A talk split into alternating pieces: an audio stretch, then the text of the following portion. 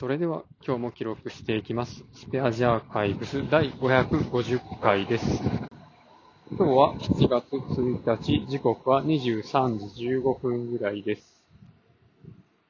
今日はですね、お昼に、デイリー山崎の、えーっと、切り落としやったっけな？切り落としのレーズンケーキ？え？そんな名前やったっけな？なんかパウンドケーキみたいなやつを食べました。4切れ入って116円やったかな ?130g か。で、そこはちゃんと覚えてんねんけど、商品名があんまり覚えてなくて。でね、これがね、結構あの、シロップしみしみですごい美味しかったです。でね、やっぱり今日も、切り落としのバームクーヘンは売り切れでしたね。売り切れなのか入荷してないのか、ちょっとあれですけど。で、明日も明後日も出勤なので、その時に覗いてみようかなと思います。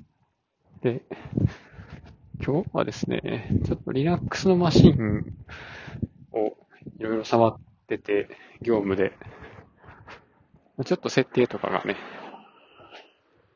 コマンドでできたなっていうところで、まあ、学びの実践というか、まあ実際には、あの、ググりながらやってるので、頭の中にある知識でやってるわけではないんですけど、いや、ここそういえばこんな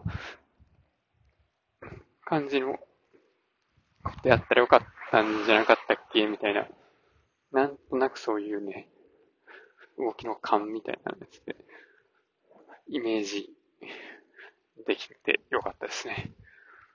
とかね、あと、会社の、社内の DNS サーバーをいじってて、なんか変な設定が入ってるなっていうのにちょっと気づいたんですよね。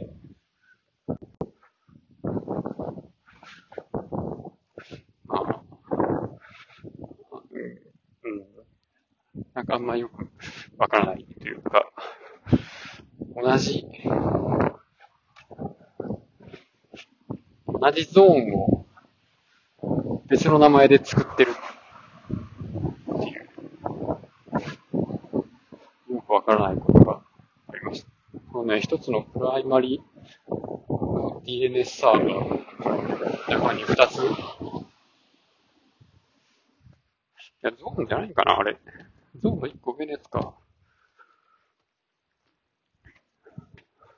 DNS サーバー4台あるんですけど、全部 AD と連携してて、全部がプライマリーになってて、でそのうちの一つがね、なんか、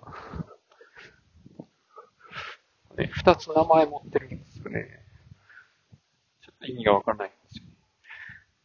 で、まあ、それと、今までは、せっかく4台もあるのに、のパソコンのネットワーク設定のところで、右に行ってる DNS が一つだったんですよね。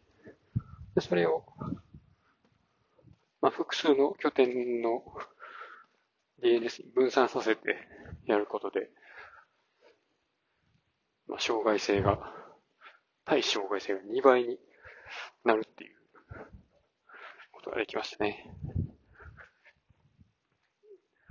で、明日はその対障害性が活かされるのかっていうのの検証をちょっとサーバーを実際にシャットダウンしてやっていますので、それは今ちょっと楽しみですね。ということで今日はこの辺で終わります。ありがとうございました。